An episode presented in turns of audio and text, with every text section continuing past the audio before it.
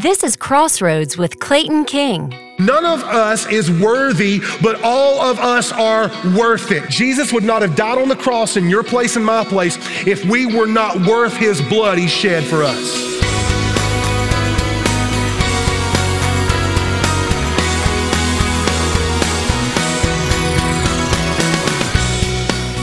All of us have a past. We all have a story of both the good and the bad things that have happened to us. Of course, one of the major influences in our lives is our family.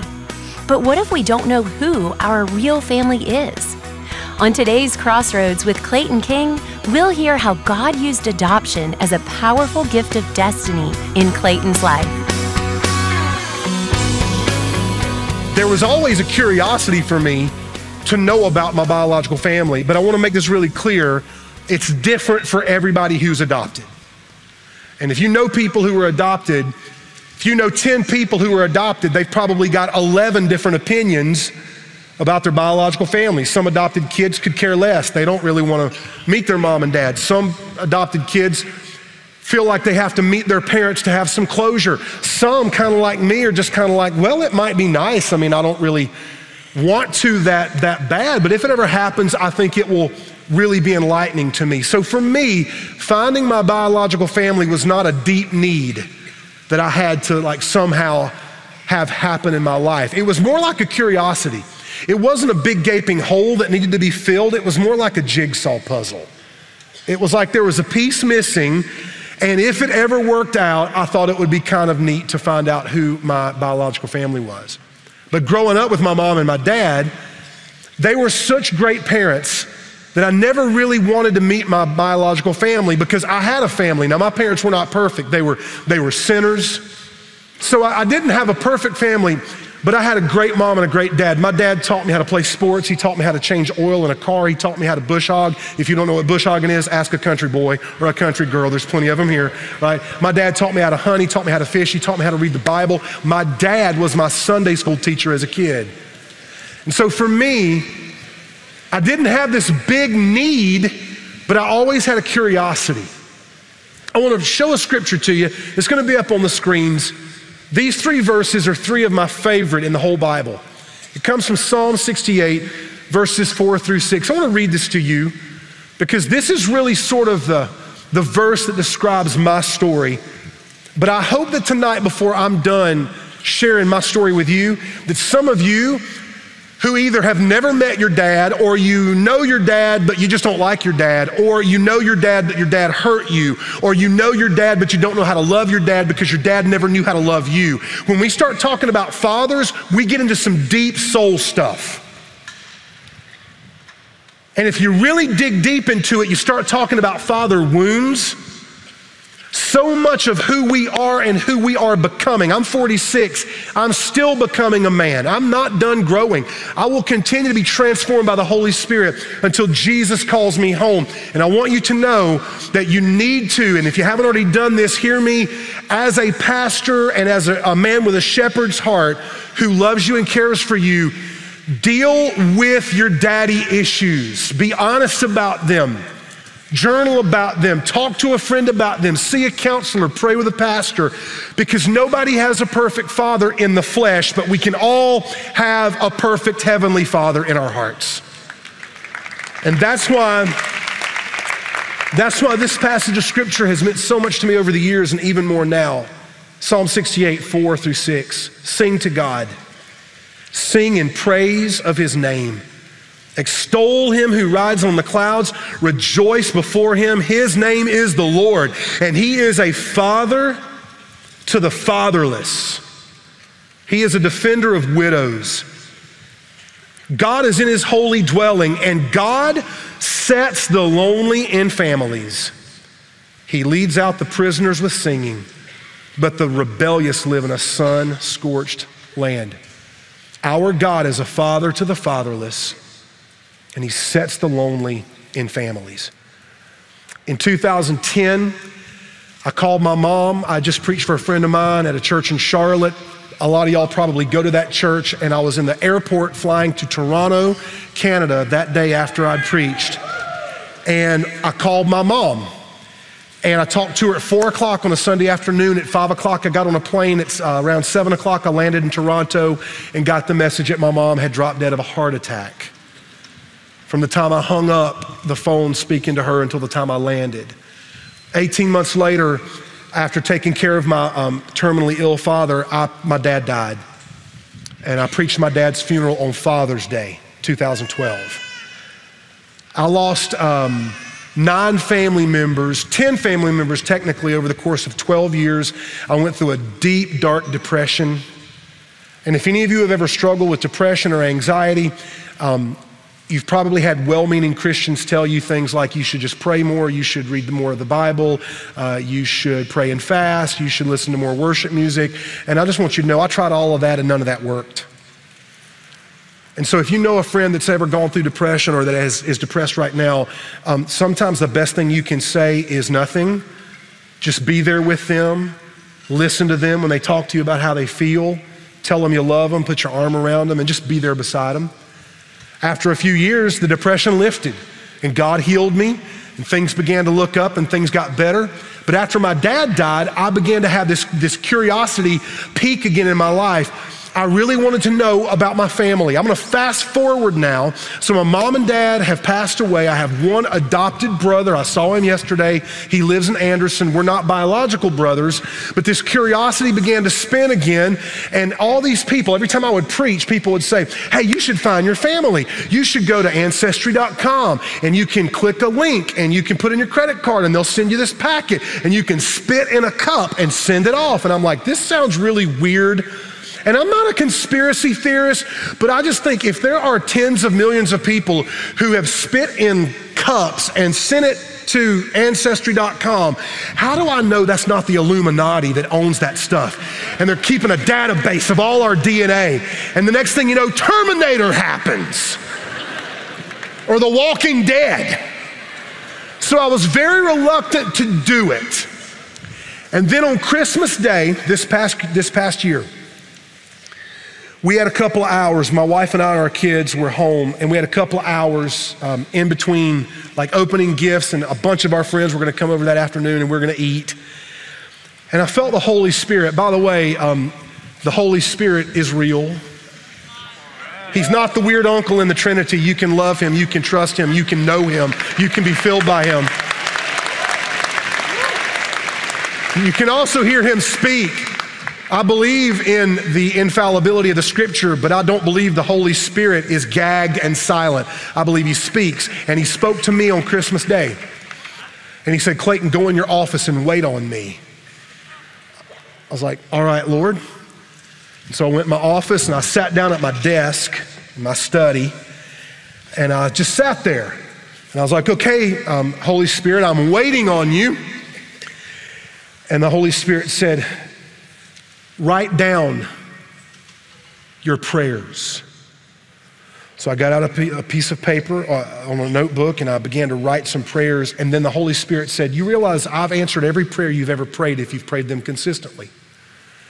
And I began to argue with the Holy Spirit. Y'all know how stupid that is, because y'all do that too. You argue with God and God's like, you silly rabbit, kicks her for trees. You just don't even know what you're doing. And I'm arguing, I'm like, no, I can think of things you have not answered in my life. And the Holy Spirit said, that's because you quit praying for them. I believe that our God is a good God. I believe Jesus promised us in John 10:10 abundant life. I believe that God wants to bless us with his presence, with his spirit, with his love. And sometimes I have a hard time believing that God really wants to do anything good for me, because I feel like I don't deserve it. And you know what? I don't deserve it. Neither do you. None of us is worthy, but all of us are worth it. Can I say it again? None of us are worthy, but all of us are worth it. Jesus would not have died on the cross in your place and my place if we were not worth his blood he shed for us. So I'm having this conversation with the Holy Spirit, and I began to write down these prayers, and I wrote down a long list. I prayed that God would give us 5,000 students at Crossroads Summer Camp. We didn't get 5,000, we got 5,049. First time we've ever broken 5,000 in 24 years of camp. I prayed we'd have over 2,000 kids at our winter conference. We had 2,020 something. I prayed that God would confirm a call on my son's life. My son, 6 months later, goes to Israel with our church at New Spring, comes back, walks into the kitchen, tells my wife and I, over a 3-hour period of time, the 5 different places in Israel where the Holy Spirit met with him, spoke to him, and at the end of a 3-hour conversation, looks at my wife and I and says, so what I want to tell y'all is, you've probably known this, but I'm telling you, God confirmed that I am called to preach the gospel and teach the Bible for the rest of my life. I'm not going to pursue sports broadcasting. I want to learn from the two of you. Can I please be your apprentice? Will you please disciple me? I want to learn how you guys do ministry. These are all the things that God told me to pray for on Christmas Day. And on that list, I wrote down, I want to find my family in 2019. And when I wrote it down, it was like a chasm inside my soul opened up. And I felt the Lord say to me, I heard the Spirit of God say to me, I'm already preparing a way. So in March, I was in Charleston, South Carolina with my lovely wife. Our church has 14 campuses, and we have a campus in Charleston. I wasn't preaching that day, but we had gone to Charleston so that my wife and I could host our Sunday gatherings at our New Spring Charleston campus. And on Saturday night, I got really sick, severe pain. I woke my wife up at 4 a.m. I said, you need to take me to the emergency room. I am going to die.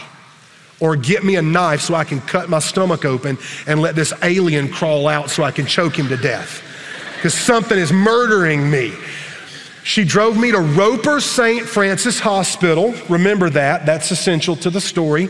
They took me in. They took out my gallbladder. When I woke up, I was singing, they've got this on video, I was singing Need to Breathe at the top of my lungs. Those guys are from South Carolina, by the way. Just want you to know. My favorite band besides U2. U2, greatest band of all time. Better than the Rolling Stones, better than the Beatles, better than Led Zeppelin, better than Chris Tomlin. I'm just gonna say it, U2, greatest band of all time. Fight me! Don't at me, because I won't respond. So I get out of surgery, the surgeon comes in, he's like, hey, I saved your life, your gallbladder was septic, you were gonna die, you also had a hernia. I repaired that, I'm like, oh really? How long have I had a hernia? Did I do it like lifting weights or something? He goes, no, you were born with a massive hernia. And I'm like, I've had a hernia my whole life? He said, yeah. I was like, oh, sweet, okay. So that's in March. Roper St. Francis Hospital, Charleston, South Carolina. The next week, I'm walking through the halls at my church, bump into a friend of mine. He goes, hey, his name is Ken Wilson. He works at the church, and he said, I know you're looking for your biological family. My wife, Meg, will find them for you. I said, really? He said, yes, you trust me, right? I'm like, yeah, I trust you. You're one of my good friends. Now, Meg, his wife, is 90 pounds, 5 foot something, diminutive, very sweet, very like quiet. And Ken looks at me and goes, my wife is like the FBI. She's a ninja. She'll find your family. They cannot hide from her. I'm like, you got me. Let's do it.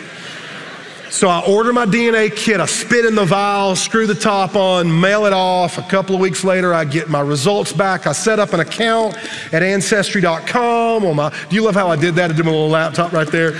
That shows it of my generation, because my generation, I'm doing this. Y'all are like, no, no, no, no, no, no. So anyway. And I do it too. So I set up my account. This is the week after my gallbladder, a week or two after my gallbladder episode at Roper St. Francis Hospital. And Meg says to me, if you'll give me access to your account, I'll find your family. I'm really good at this. Well, my wife and I were about to take a 2-month sabbatical. I've never had a sabbatical in 33 years of ministry. I was supposed to take one in 2016, but some things happened and I ended up becoming a pastor along with a team of pastors at my church. And so I didn't get the sabbatical I was supposed to take. And so I'd planned to take my wife to Spain and Italy. Boys, remember Clayton King telling you this. Uncle Clayton's got a word for you. You think that right now the way to win a woman's heart is to flex. Can I tell you the way to keep a woman's heart? Have personal hygiene. Put some product in your hair. Bathe regularly. And when you get married, spend some of that hard-earned cash and take her out so she can get dressed up. And if it takes 20 years, take your wife to Italy. You're welcome. Okay. So my wife and I, some of y'all are like, bruh, I don't even have a girlfriend. You will. You will, because we serve a miracle-working, way-making God. You will.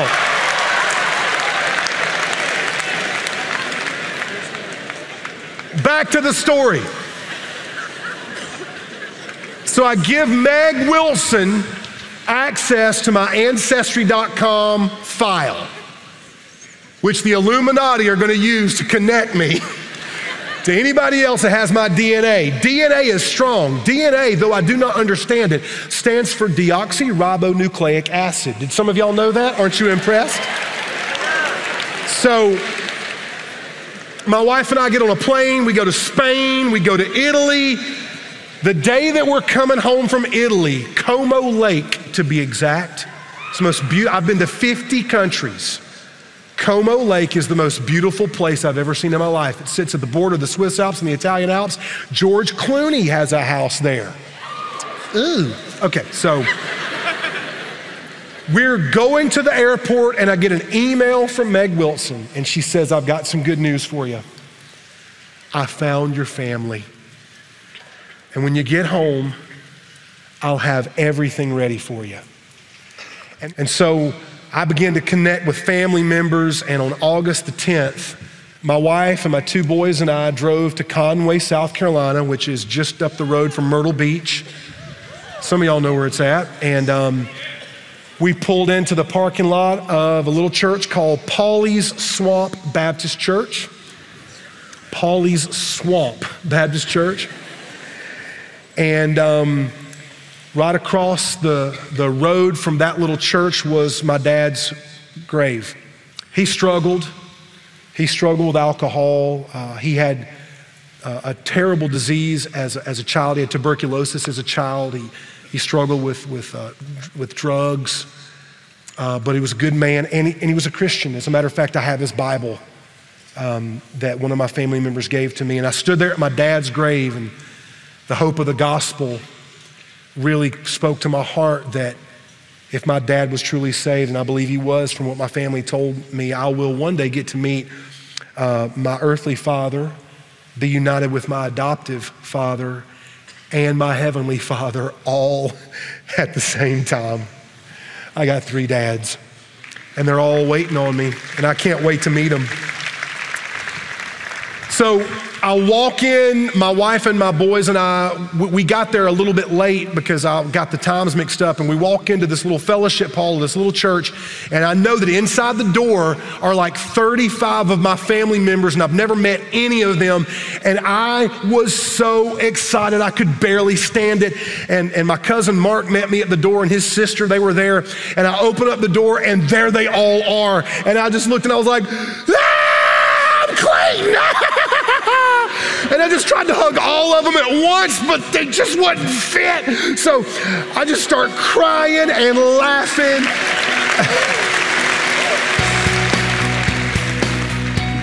We'll get back to Clayton in just a minute. But first, I'd like to let you know about our ministry. Our mission at Clayton King Ministries is to preach the gospel and make disciples. We serve God's kingdom by providing exceptional events like Crossroads Summer Camp, which has been providing a life-changing experience for students since 1996. We create printed, video, and audio ministry resources available through our website, and we provide outreach opportunities through Crossroads missions and trips. Get plugged in at ClaytonKing.com. All of these resources and this radio program are made possible by people like you who go above and beyond to help us build a deep faith in the lives of thousands of young people around the world. So remember us in your personal prayer time And when you visit our website, ClaytonKing.com, please consider helping us financially. Your prayers and financial support mean everything to us. Again, our web address is ClaytonKing.com. I don't know what this message is going to do for you.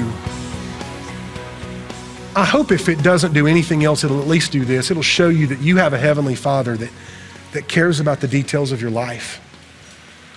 And your earthly father is not perfect. Don't expect him to be, but your Heavenly Father can fill in all the gaps. But I can't end the message without telling you this. Found out that in 1990, I attended a prom with a lovely young lady who was my third cousin. And I did not know that.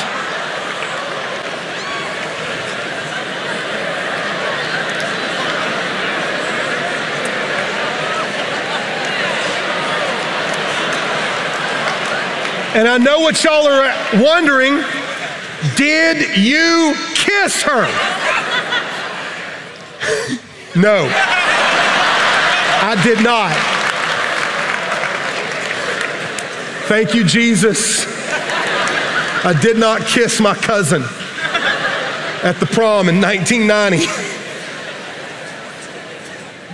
When Lincoln emancipated slaves, it wasn't like those who had just been rescued from the evil and the sin of slavery could just all of a sudden go get a job somewhere. So many ended up staying where they had been raised because at least they had a house and a place to live. And there was an older African-American man named Clint Rogers, and he was half blind, an emancipated slave.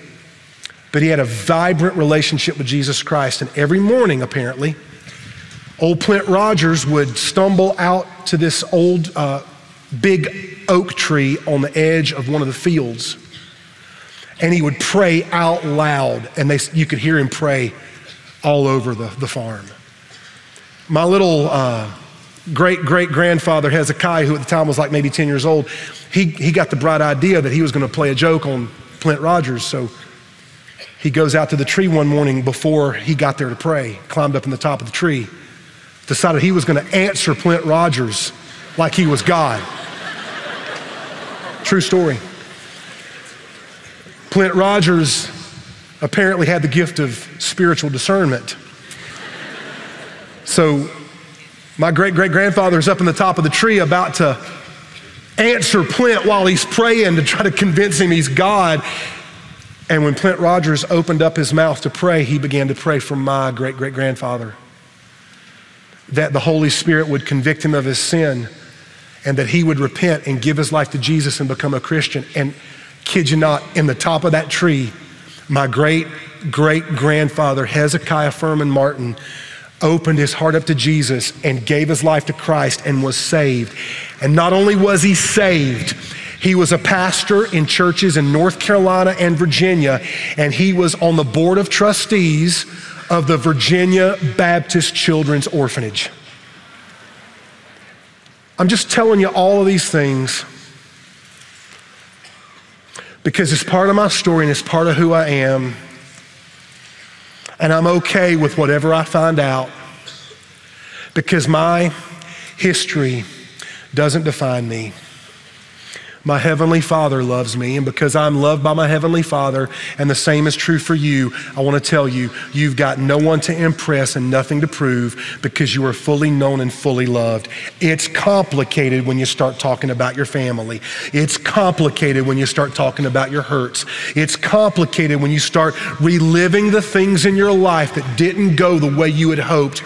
But I'm going to tell you something that's more powerful than your complicated history is God's destiny for you. And that's my heart for every one of you, that you'll step into that destiny and you'll let your Father's love be your identity.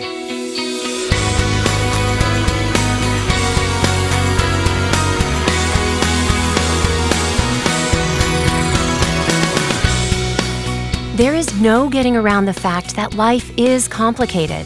But God does have a destiny for you, and we would love to walk with you through the journey of discovering it. Please reach out to us at ClaytonKing.com.